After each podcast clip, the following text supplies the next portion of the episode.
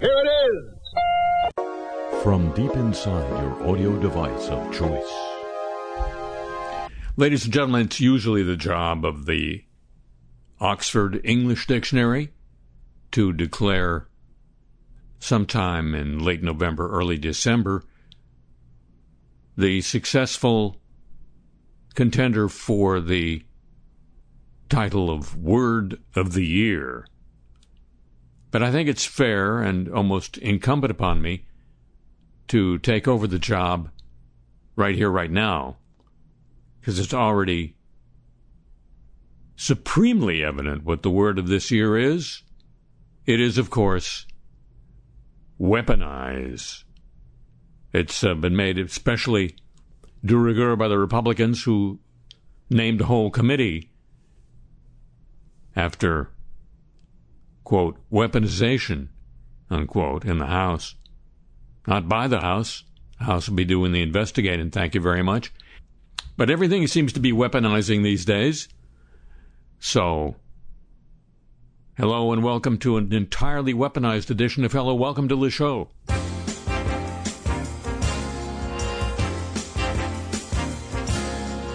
Wouldn't you like to ride in my beautiful balloon? Would you like to ride in my beautiful balloon? We could float among the stars together, you and I. For we can fly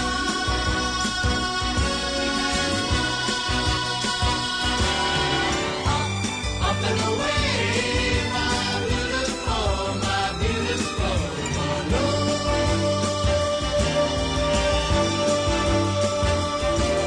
The world's a nicer place in my beautiful balloon. It wears a nicer face in my beautiful balloon. We can sing a song and sail along the silver sky. For we can fly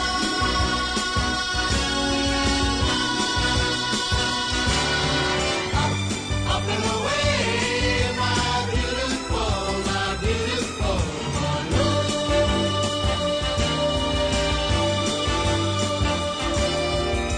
Stars bending under the twilight canopy. We'll search the clouds for a star to guide us. If by some chance you find yourself lonely, we'll find a cloud to hide us. We'll keep the moon beside us. Your love is waiting there in my beautiful balloon. Way up in the air in my beautiful balloon. If you'll hold my hand, we'll chase your dream across the sky. For we can fly up,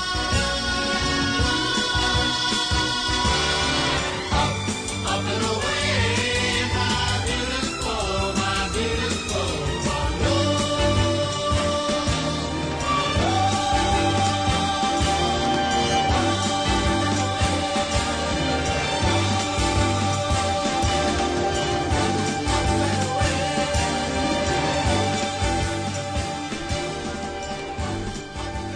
Well, if you can find a less crappy song about balloons, you do it. From Santa Monica, California, the home of the homeless, I'm Harry Shearer. Welcome you to this edition of Le Show. And now, something totally weaponized for your listening pleasure. News of the land of four thousand princes. Our freedom-loving friends in Saudi Arabia.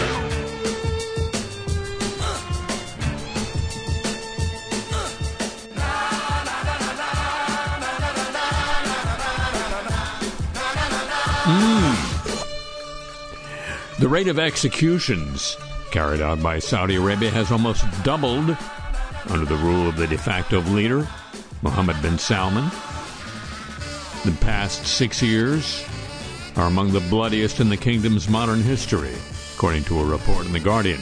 Rates of capital punishment are at historically high levels, despite the push to modernize with widespread reforms and a semblance of individual liberties. That's my favorite uh, container for my liberties, a semblance. Activist groups say the price of change has been high, with a total crackdown on the Crown Prince's political opponents. Was he supposed to crack down on his supporters? And zero tolerance for dissent.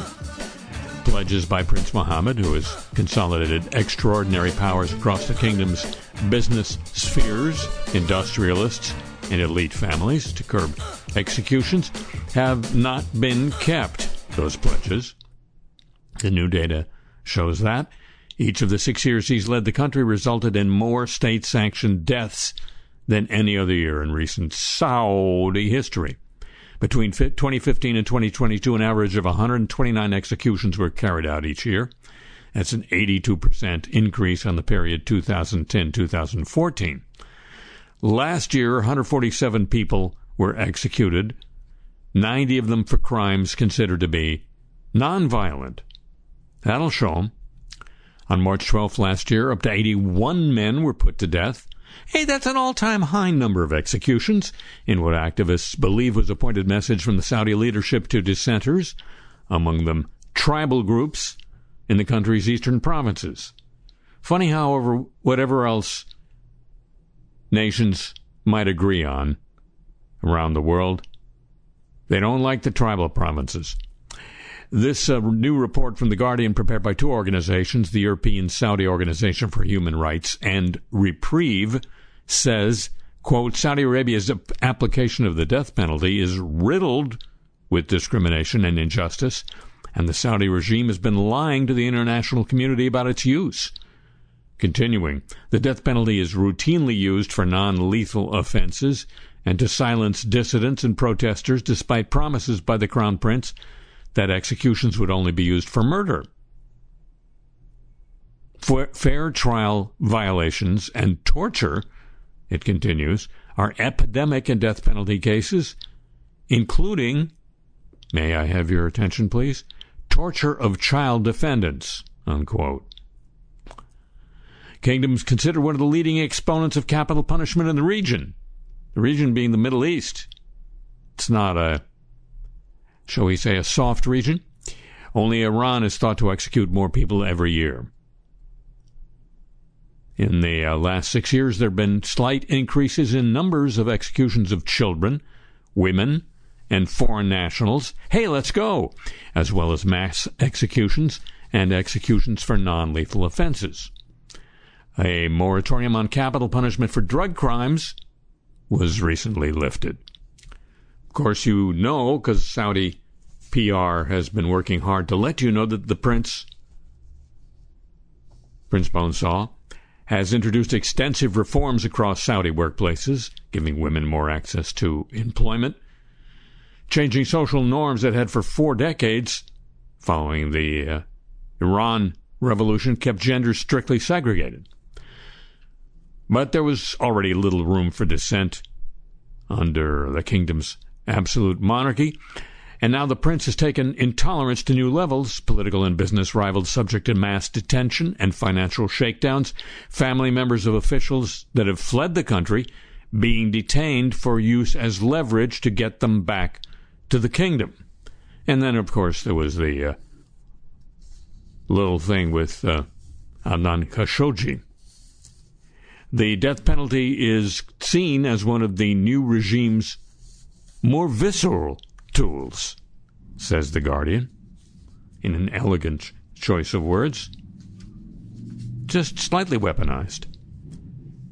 News of the land of four thousand princes, ladies and gentlemen.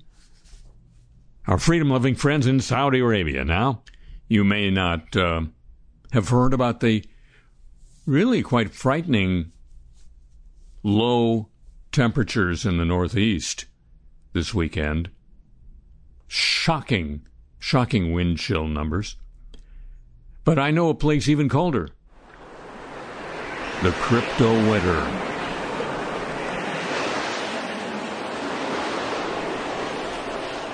As the cryptocurrency market imploded last year, Gemini earned customers repeatedly asked the company if their assets were safe. Some of Gemini's responses, reviewed by uh, the newsletter Axios, emphasized connections to the F D I C, the Federal Deposit Insurance Corporation.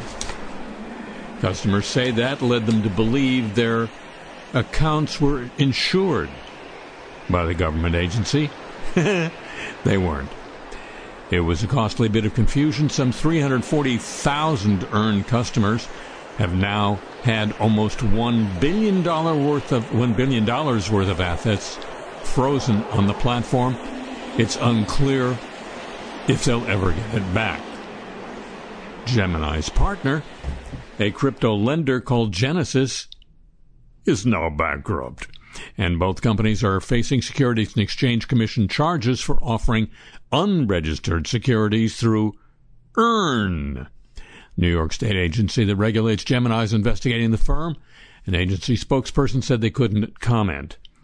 Federal law prohibits anyone from implying that an ins- uninsured product is F D I C insured, or from knowingly misrepresenting the extent and manner of deposit insurance. In the uh, correspondence with customers reviewed by Axios, Gemini's discussion of F D I insurance appeared to reference the firm's deposits at outside banks, not its own products. But customers said they didn't appreciate the distinction. Plus, the safety claims concern its stablecoin, G U S D, but not the yield-bearing EARN product itself. Now, it's useful to remember at this point, I think, ladies and gentlemen, the whole shtick of cryptocurrency was, well, we didn't have to rely on the government for reliable financial tools and processes anymore. We could control it ourselves, our own hip selves. Current and former F D I C officials told Axios that while the F D I C language Gemini used is misleading, it's unclear whether it actually violates the law. Is it skeezy? For sure, said a former senior attorney at the F D I C, meaning, I guess, sleazy. Is it illegal? I don't know, he says. I really can't say. In response to an Axios inquiry, Gemini didn't comment. Well, once you steal the money, you really have nothing to say, do you? As recently as January tenth, the company emailed EARN customers that it was working to unfreeze their funds. Quote, "The return of your assets remains our highest priority, and we continue to operate with the utmost urgency," unquote, one email.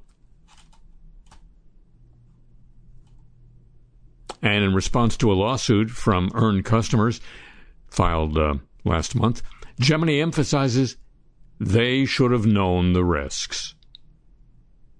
Quote, "Among other things, enrolling in the Gemini EARN program, plaintiffs acknowledged that their assets were leaving Gemini's custody and that they faced the risk of," all caps here, "total loss," unquote. Gemini didn't say explicitly that its EARN program or its stable stablecoin G U S D is directly F D I insured. Instead, on its website, in a section called F D I C Insurance, Gemini says that its uh, stablecoin is at least in part backed by dollars that may be held in F D I C-eligible accounts at three banks. Used a similar language in an email to an EARN investor last July. He said, "I've seen references to F D I insured." The reply he got two days later appears to be a standard response by customer service. I don't know what that is. I own a Tesla. Quote, "All fiat currency held by Gemini to re- redeem your G S D is held by our partner financial institutions in a secure account and is eligible for F D I insurance." That sounds like it was safe. Axios also heard from some customers who placed their faith or trust in the owners of Gemini, Cameron and Tyler Winklevoss, the twins made famous in the film The Social Network. Their high profile and some customers' perception that the twins knew what it felt like to be treated unfairly because of their experience with um, Mark, what's his name, um, meant it was less likely that they would uh, be involved in a scam. Last August, the F D I C issued five cease and desist letters to crypto firms, including the now bankrupt F T X, but not Gemini, demanding that they desist from making false and misleading statements about F D I C deposit insurance. The agency wouldn't comment on Gemini in response to an inquiry from Axios. Maybe they just don't like Axios. According to a filing with the U S Securities and Exchange Commission, end of January, electric vehicle manufacturer Tesla disclosed it had recorded a two hundred four million dollars gross impairment loss last year on its Bitcoin holdings. Simultaneously, Tesla recorded a gain of sixty-four million dollars from converting B T C into dollars. What are these dollars? At various points during the year, resulting in a net loss of one hundred forty million dollars from its cryptocurrency trading activities. And you thought they just made electric cars. The filing further explained the impact of volatile crypto prices on Tesla's bottom line. Quote, digital assets are considered indefinite-lived intangible assets under applicable accounting rules. Accordingly, any dec- decrease in their fair values below our carrying values for such assets at any time subsequent to their acquisition will require us to recognize impairment charges, unquote. In uh, the first quarter of twenty twenty-one, Tesla invested a million, uh, sorry, a billion and a half dollars in Bitcoin. At that time, Mister Musk announced the electric vehicle manufacturer would start accepting Bitcoin payments for their vehicles. You remember that? And then very quickly, he skedaddled away from that. And if it's not good enough for Elon. And in uh, Japan, collapsed crypto exchange F T X's Japanese outpost has told customers it will permit them to withdraw assets this month, according to the Register, the British tech journal. A post from F T X Japan states the outfit plans to allow withdrawals through its Liquid website. Liquid was a Japanese crypto exchange acquired by F T X a year ago. Co-branded the service. The return of assets is possible thanks to Japan being one of the few nations to have comprehensively regulated cryptocurrency exchanges. In fact, three different rounds of laws regulating crypto, first in response to uh, the, th- the theft of crypto coin from Mount. Gox, the original crypto trading exchange, I believe, way back in twenty fifteen. Then the twenty eighteen Coincheck heist. Didn't hear about that. And the rise of initial coin offerings inspired further regulation. And just last year, Japan again passed crypto-related laws as it sought to deal with stable coins and the rise of N F Ts. Result of all that lawmaking is crypto exchanges in Japan are required to register with the Financial Services Agency, demonstrate they can comply with anti-money laundering laws and similar regulations, set aside capital reserves, and separate customer assets from those of the uh, business itself. That's what got Sam Bankster fraud, uh, Bankman-Fried into so much trouble, not segregating them. Since F T X acquired Liquid after most of these rules were in place, F T X Japan should have been in a decent position to ride out the woes of the parent company, and it was. But the collapse of F T X was so sudden and spectacular that F T X Japan went offline, along with its parent. The British tech journal The Register reported in December of last year, F T X Japan posted weekly updates advising investors of the assets it held and promising to work on allowing the owners of those assets or their own investment assets to withdraw them. Those updates included an apology F T X Japan staff could not log on to their systems to access the funds to hand them out. The organization now appears to have sorted that out. This week's update states that this month, customers will be able to withdraw their assets and download documentation needed for their tax returns. Glad they thought of that. So F T X Japan customers will be able to log in and get their money just as soon as F T X Japan tells them when this month they can do that. Ooh, it's a crypto winter.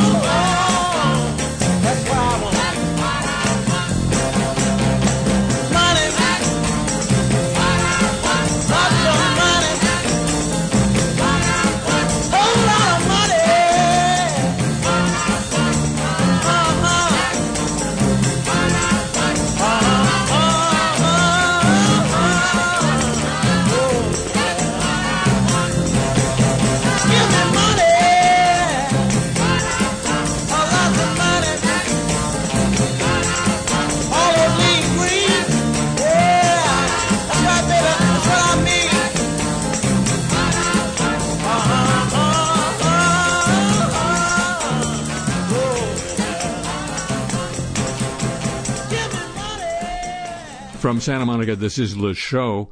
And now, ladies and gentlemen.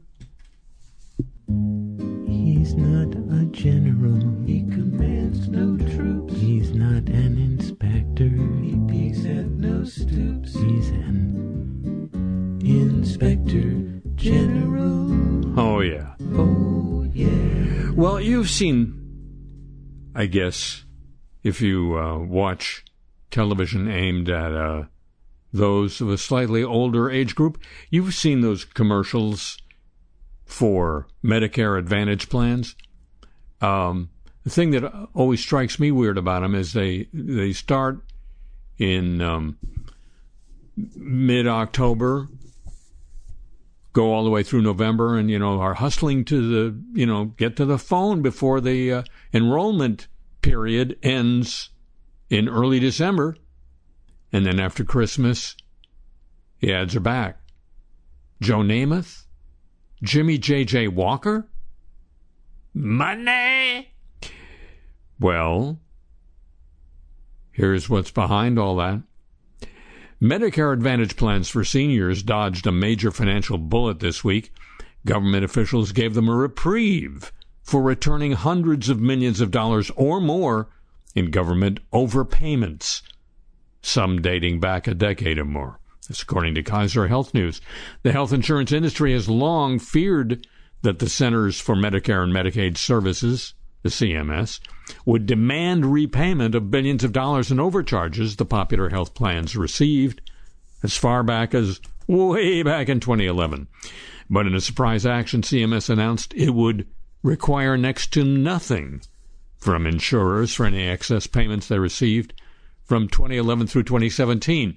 C M S will not impose major penalties until audits for payment years twenty eighteen and beyond are conducted, and they have yet to be started. The decision could, could have cost Medicare plans billions of dollars in the future, but it will take years before any penalty comes due. And health plans will be allowed to pocket hundreds of millions of dollars in overcharges and possibly much more for audits before twenty eighteen. Exactly how much is not clear because audits as far back as twenty eleven haven't yet been completed. Five years ago, C M S officials said the agency would collect an estimated six hundred fifty million dollars in overpayments from ninety Medicare Advantage audits from twenty eleven through twenty thirteen, the most re- recent ones available. Some analysts calculated overpayments to plans of at least twice that much for the three-year period. C M S is now conducting audits, audits for twenty fourteen and twenty fifteen. Through the years, these audits and others conducted by government watchdogs have found that health plans often cannot document that they deserved extra payments for patients they said were sicker than average. Decision to take earlier audit findings off the table means C M S has spent tens of millions of dollars conducting audits as far back as twenty eleven, much more than the government will now be able to rec- recoup. In twenty eighteen, C M S p- says it pays fifty-four million dollars annually to conduct thirty of the audits, without including um, extrapolation for the years twenty eleven to twenty seventeen. C M S won't come near to recouping that much. The uh, Deputy Administrator, Derek Harrigan, called the final rule a common-sense approach to oversight. She said she didn't know how much money would go uncollected from the years prior to twenty eighteen. Health and, Sermon, uh, Health and Human Services Secretary Xavier Becerra takes the rule, quote, long overdue steps to move in the direction of accountability. Going forward, this is good news. We should all be happy that they're doing that extrapolation, said former C M S official Ted Doolittle, but he added, quote, I do wish they were pushing back further and extrapolating further earlier years. That would seem to be fair game, he said. Last week, Kaiser Health News released details of the ninety audits from twenty eleven to twenty thirteen obtained through a Freedom of Information Act lawsuit. The suit found about twelve million dollars in net overpayments for the care of eighteen thousand patients sampled for the three-year period. In all, seventy-one of the ninety audits uncovered net overpayments, one thousand per patient on average. C M S paid the remaining plans too little on average, anywhere from eight dollars to seven hundred dollars per person, per patient. Since twenty ten, Centers for Medicare and Medicaid Services has threatened to crack down on billing abuses in the popular health plans. They now cover more than thirty million Americans. Thank you, T V ads, I guess. Medicare Advantage is run primarily by major insurance companies, as opposed to as opposed to by the government. So we don't really have government health care, or government-funded health care in this country, at least for thirty million people.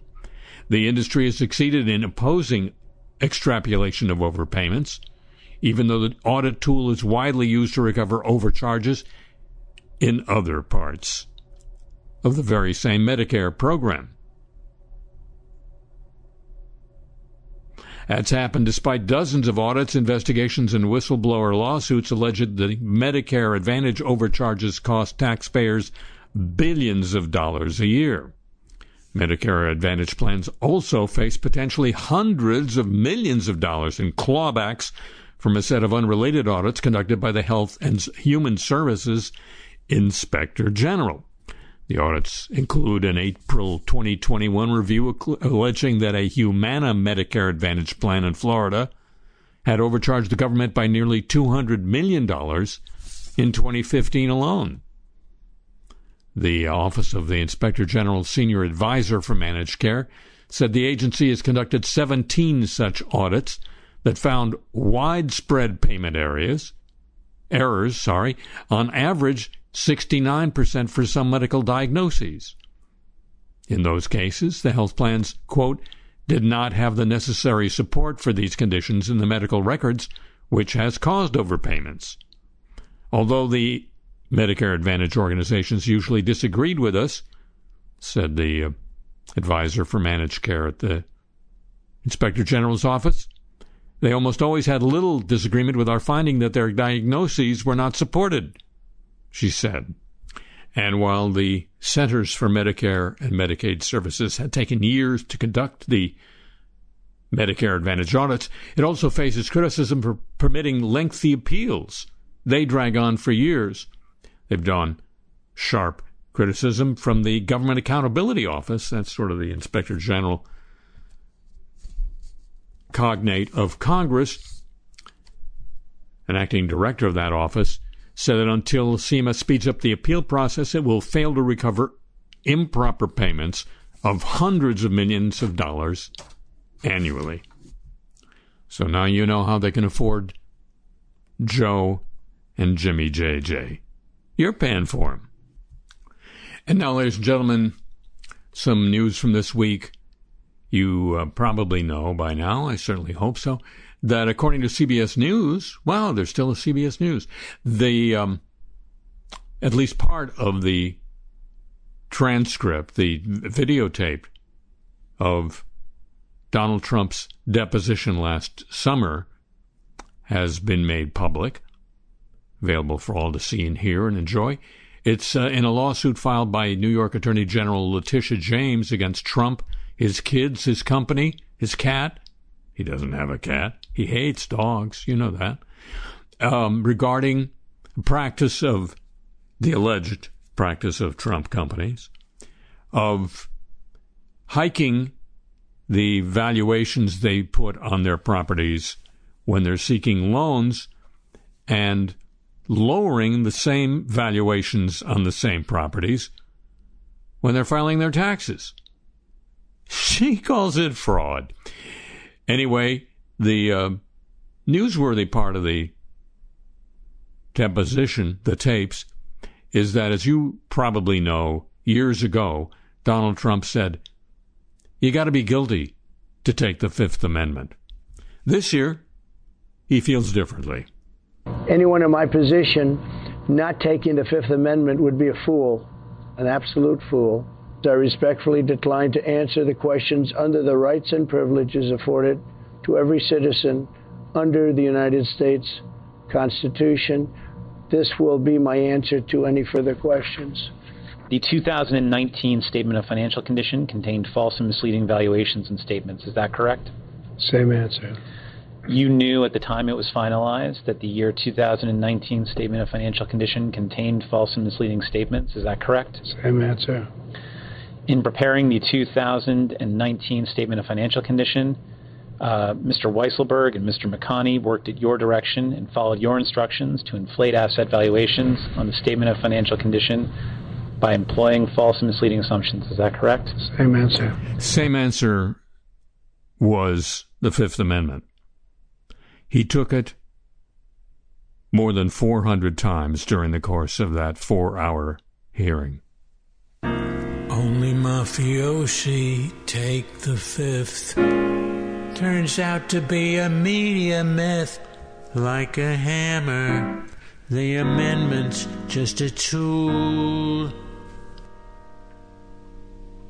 When a new witch hunt is underway, righteous people just gotta say, you don't take the fifth, you're a fool.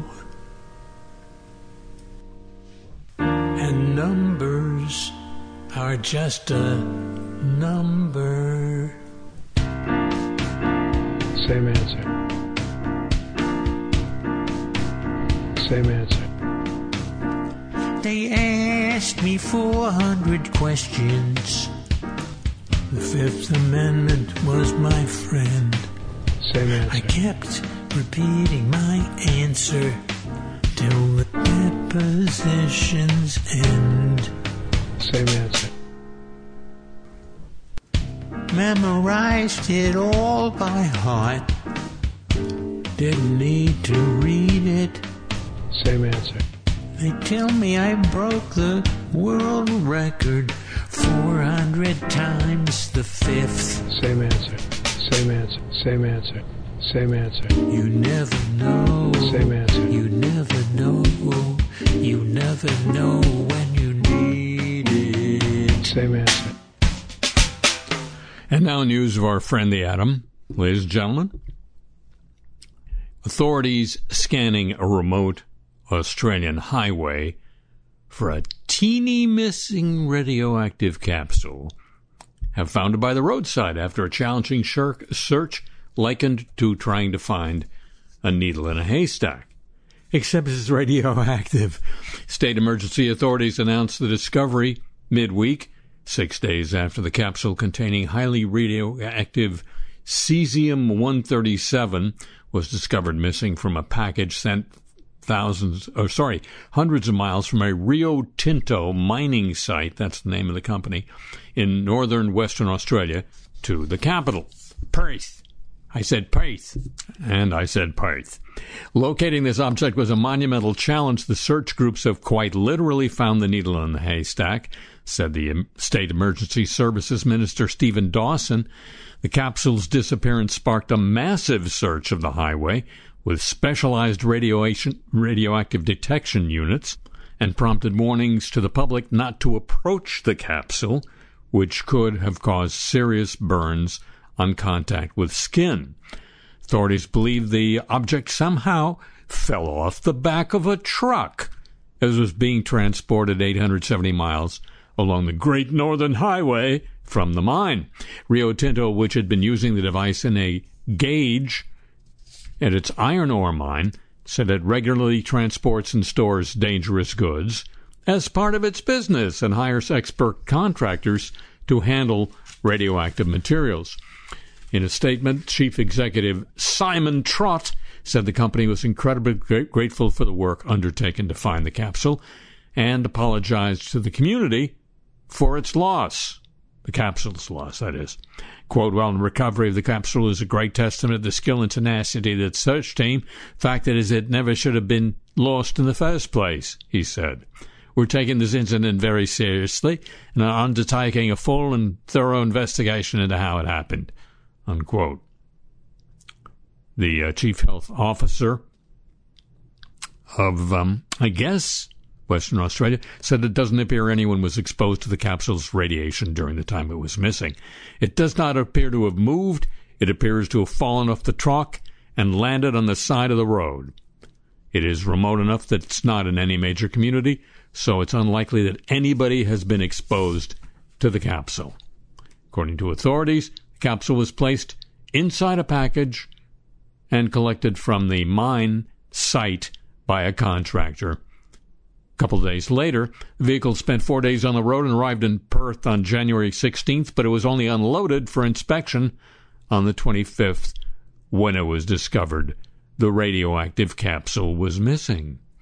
The incident came as a shock to experts who said that handling radioactive materials like cesium one thirty-seven is highly regulated with strict protocols for its transport, storage, and disposal. Radiation Services W A, that's Western Australia, says radioactive substances are transported throughout the state on a daily basis without any issues. Quote, "In this case, there seems to be a failure of the control measures typically implemented," it said in a statement, adding that it, Radiation Services Australia, Western Australia, had nothing to do with the capsule's loss. And that's the good news. Now here's some bad news. News of the godly. Catholics of the diocese in the spotlight of a Vatican abuse inquiry were warned this week to brace themselves for a period of pain and shame as investigators establish the truth behind the shock resignation of their bishop. This is from the Catholic Herald. Archbishop Malcolm McMahon of Liverpool said in a pastoral letter to the Diocese of Hexham and Newcastle that he understood the feeling of shock, bewilderment, and anger felt by many people at revelations in the media concerning the sudden de- de- departure in December of Bishop Robert Byrne. The sixty-six-year-old Orotarian stepped down almost a decade before he was due to retire, saying the demands of his office were, quote, too great a burden, unquote. It emerged last week, however, that an allegation of abuse made against him by a priest of another diocese has been referred to the police. Newspapers have also reported that sex parties were held at Cathedral House during a period of lockdown, though the bishop might have been unaware of them. Reports also said Bishop Byrne attempted to move Timothy Gardner into Cathedral House, even though Gardner, a former Dominican priest, was convicted in twenty fourteen of making five thousand five images of child pornography. That extra five is for extra jive. Archbishop McMahon, who had been appointed apostolic administrator of Hexham and Newcastle, said in his letter that the diocese has entered, quote, unsettling times. Now we switch to Canada, where a powerful Canadian cardinal who was twice accused of sexual assault will retire this coming April, according to the Vatican's news service, being quoted by the Washington Post. The announcement didn't mention the allegations against Quebec Cardinal Mark Ouellet, who was head of the Vatican's powerful bishop's office. He was once also considered to be a strong contender for the papacy. Instead, the news service said Pope Francis had accepted Ouellet's resignation upon reaching the age limit for cardinals, which is seventy-five. Ouellet is seventy-eight. So he reached the limit a few years ago. But uh, so several other heads of major Vatican departments, according to the Independent National Catholic Reporter. His retirement could bring more scrutiny to the allegations. It also draws attention to Francis's handling of the affair, coming just a week after the Catholic leader told an interview that he wanted more transparency regarding the Church's handling of abuse. Anne Barrett-Doyle, co-director of the advocacy group Bishop Accountability Org, noted that the announcement came less than two weeks after a French Catholic publication reported on the new sexual abuse allegations against Ouellet. The timing is suggestive, she said in a statement. She said Francis should be more transparent. Is his mo- removal from office a sanction, she asks of Ouellet?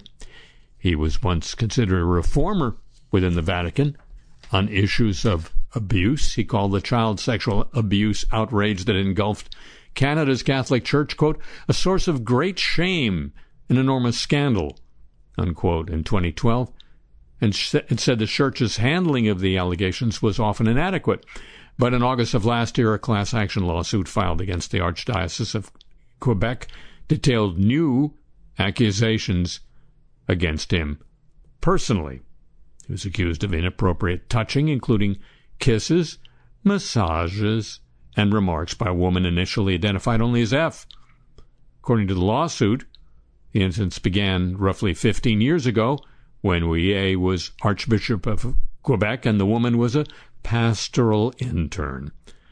Pamela Groulx later publicly revealed herself as F, and she was facing, she said, threats and intimidation from the Catholic Church. Ouellet denied all allegations and denounced the alligators. No, sorry. And in December, he made the highly unusual move of countersuing Groulx for defamation, seeking one hundred thousand dollars in damages. Canadian. The uh, Catholic publication Golias Hebdo this month reported on a second allegation of sexual misconduct made against Ouellet in twenty twenty. That's a French weekly published a letter from Cardinal Gérald Lacroix, current Archbishop of Quebec City, telling the unnamed complainant that the allegations were not being pursued. The uh, allegations we, against Ouellet, a bit awkward for Francis. He was the face, Ouellet was, of several Vatican responses to allegations of abuse, including the alleged form, uh, sexual misconduct of former Cardinal Theodore McCarrick, who was Archbishop of Washington, D C from two thousand one to two thousand six. He, Ouellet, initially dismissed the allegations against McCarrick as a political plot that lacks any le- real basis. A church investigation later led to trial that found McCarrick guilty of sins against the Sixth Commandment with minors and with adults, and removed him from the clergy. The woman, originally known as F, reported W A to the Vatican in twenty twenty, reached out to Francis himself a year later, according to the lawsuit. In a statement in response to the lawsuit, the Vatican said Francis had determined there were, unquote, insufficient grounds, unquote, for a canonical investigation. I said canonical. It soon emerged the Vatican had charged the investigation of the matter to a priest who knew W A well and with whom he was a fellow member of a small religious association. And where in Canada, a charitable organization founded by the late Jean Vanier issued a report this week saying the Canadian Mister Vanier sexually abused at least twenty-five women during his decades with the group. L'Arche Internationale commissioned the report, which identified twenty-five women who experienced a sexual act or an intimate gesture involving Vanier between nineteen fifty-two and twenty nineteen. Go, boy, go! But according to the independent findings from a commission of independent French scholars, that number could be higher. The commission assumes that twenty-five is lower than the actual number of women concerned, said the report. Vanier, son of former Governor General of Canada, worked as a Canadian Navy officer and professor in Toronto before founding L'Arche. The nonprofit group provides alternative living environments where people with developmental disabilities can be full-fledged participants in the community. The report was commissioned by L'Arche to better understand the actions of Vanier and Reverend Thomas Philippe, a Catholic priest whom Vanier had called his spiritual father. A previous report made public uh, three years ago concluded Vanier had manipulative sexual relationships with at least six women in France between nineteen seventy-five and nineteen ninety and used his power to take advantage of them. Well, what good is power? The new report says the relationships between, between Vanier, who died in twenty nineteen, and the women were part of a, quote, continuum of confusion, control, and abuse. News of the godly, ladies and gentlemen. And now the apologies of the week. We're so sorry. We go first this week to Connecticut, where State Senator Tony Wang was quick-witted when an unmuted fellow lawmaker, State Representative Travis Sims, Democrat of Norwalk, let loose with some random curse words during a public hearing held by the Transportation Committee. The incident occurred Monday during testimony by the Commissioner of State Department of Transportation, who was discussing the state's Vision Zero initiative aimed at reducing vehicular, pedestrian, and bicycle fatalities. Wang, from Fairfield in his eighth term in the legislature and a top Republican on the committee, was in the middle of several questions when Sims suddenly blurted two expletives. Sims' profanities have been scrubbed from the video recording of the moment, which was first reported by a Hartford Current columnist. The candid moment elicited a chuckle and a quick ad-lib from Wang. Quote, "Welcome to the world of Zoom," he said. On Wednesday, Sims, in his third term, said he was sorry for the slip-up and that his unmuted graphic remarks had nothing to do with the legislative business at hand in that moment. I was thinking of something else. It's a great all-purpose excuse, isn't it? Former welterweight champion Kell Brook has held his hands up and apologized after a video of him taking drugs went viral among boxing fans. A boxer taking the special one, I guess he's known as that, at least according to World Boxing News, was filmed snorting a line of cocaine by an acquaintance, subsequently circulating in the public domain. Brook, the special one, has now released a statement after facing criticism for his actions. Quote, "I messed up. I hold my hands up and want to apologize to my family, gym, friends, and fans," he said. "It's no secret that I struggle with mental health. I'm finding retirement really hard. I'm actively seeking the help I need to get me on the right path. Again, I apologized for the hurt I've caused, he said. Yeah, it is so rough to stop hitting people. Dateline Copenhagen, a former member of the Russian private military contractor, the Wagner Group, is seeking asylum in Norway, and he's now apologized to Ukrainians living in that country. They object to his presence there. Quote, I'm a scoundrel to you, but I only ask you to take into account that I have come to realize that, although belatedly. And, and, Andrei Medvedev sent an excerpt for his interview to the Norwegian broadcaster N R K. N R K. I ask you not to condemn me, and in any case, I apologize, Medvedev said. He said he fears for his life if he returns to Russia. He lives in a center for asylum workers in Oslo. He illegally crossed into Norway, crossed the um, one hundred twenty-five mile long border with Russia earlier this month. Medvedev said he left the Wagner Group after his contract was extended beyond the July November timeline without his consent. He said he's willing to testify about any war crimes he witnessed, and he denied committing any himself. How fortunate. Dateline Honolulu, two days after Governor Josh Green accused State Senator Kurt Favela of harassing his staff, the lawmaker is apologizing, but he isn't backing down from his criticisms of the Green administration's housing plans for Hawaiians. If I hurt any of his staff, then I apologize. If the governor felt that I was bullying his people, I apologize for that, unquote. The apologies for comments he made last week about state housing chief Nani Medeiros at a Hawaiian Homes Commission meeting.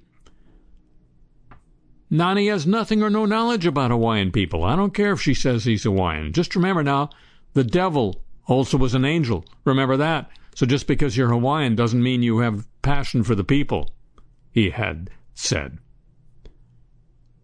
He was not apologizing for the words he used at the meeting, but he was apologizing for upsetting Medeiros. You figure it out. The uh, governor has filed a harassment complaint. I will not tolerate anyone from my team being treated this way. Favela said he wasn't questioning Medeiros' ethnicity, but he didn't back away from his criticism. I never said she wasn't Hawaiian. I know she's Hawaiian, but being Hawaiian doesn't mean you can do the job and you can get things done, he said. Don't know what the devil said about that. He's an angel, too, sometimes. Monterey Park City Manager Ron Bowe apologized to the city's fire department this week, said he should have acknowledged sooner that department's first responders' role and their pain in responding to the mass shooting in Monterey Park last January twenty-first. Remember that one? Quote, our fire department took a back seat, Bowe said at a news conference at City Hall. Trauma these first responders experienced could cause everlasting effects, unquote.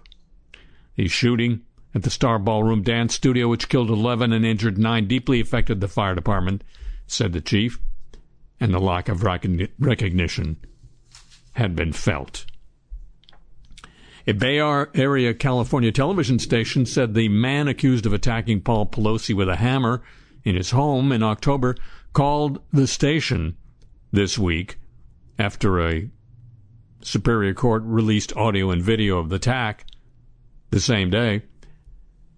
From the San Francisco County Jail, David DePape, or Pape, who's been attempt, uh, charged with attempted murder, elder abuse, and federal kidnapping charges in connection with the attack, called K T V U's Amber Lee, telling her he had an important message, claiming that he carried out the assault on Pelosi because people's liberties were under attack. He also eerily apologized for not hurting more people. And from Great Britain, an apology long in coming. Police forces have apologized for profound failings which have comp- continued to blight relatives of victims of the Hillsborough disaster.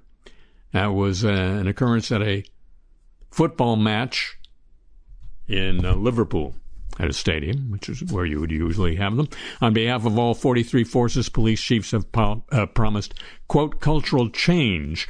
They admitted policing got it badly wrong in the aftermath of the uh, stadium crush, and a range of key lessons had been learned. ninety-seven Liverpool supporters died as a result of the April nineteen eighty-nine disaster. The National Police Chiefs Council and the College of Policing published a joint response to a report published five years ago, which consulted the families. It's the first reply from a major public body to the report published by former Liverpool Bishop James Jones. Bishop Jones said a change in attitude was needed to ensure the pain and suffering of the families who spent decades fighting for justice was not repeated. He also called for a charter for bereaved families. In response, Chief Constable Andy Marsh, the College of Policing's Chief Executive Officer, said, "For what happened as a senior policing leader, I profoundly apologize. Policing got it badly wrong." This, uh, in the wake of the police at the time blaming the members of the crowd for the injuries and deaths. The apologies of the week, ladies and gentlemen, copyrighted feature of this broadcast.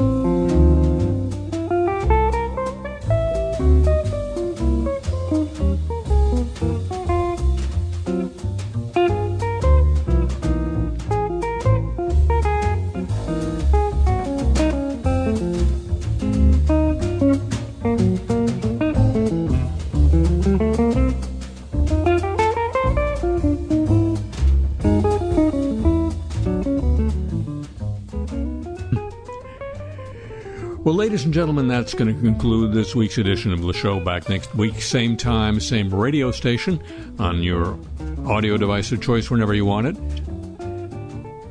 And it'll just be like having a balloon land in your ocean liner.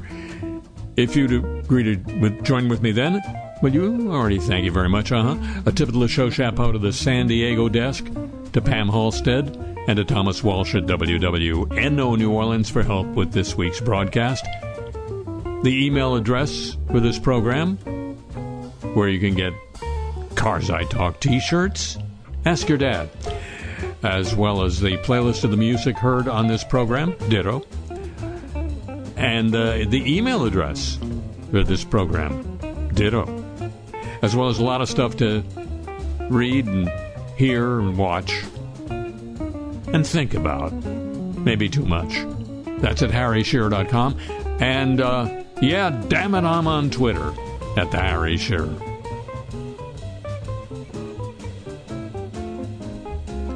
The show comes to you through the facilities of W W N O New Orleans, flagship station of the Change is Easy radio network. So long from the home of the homeless.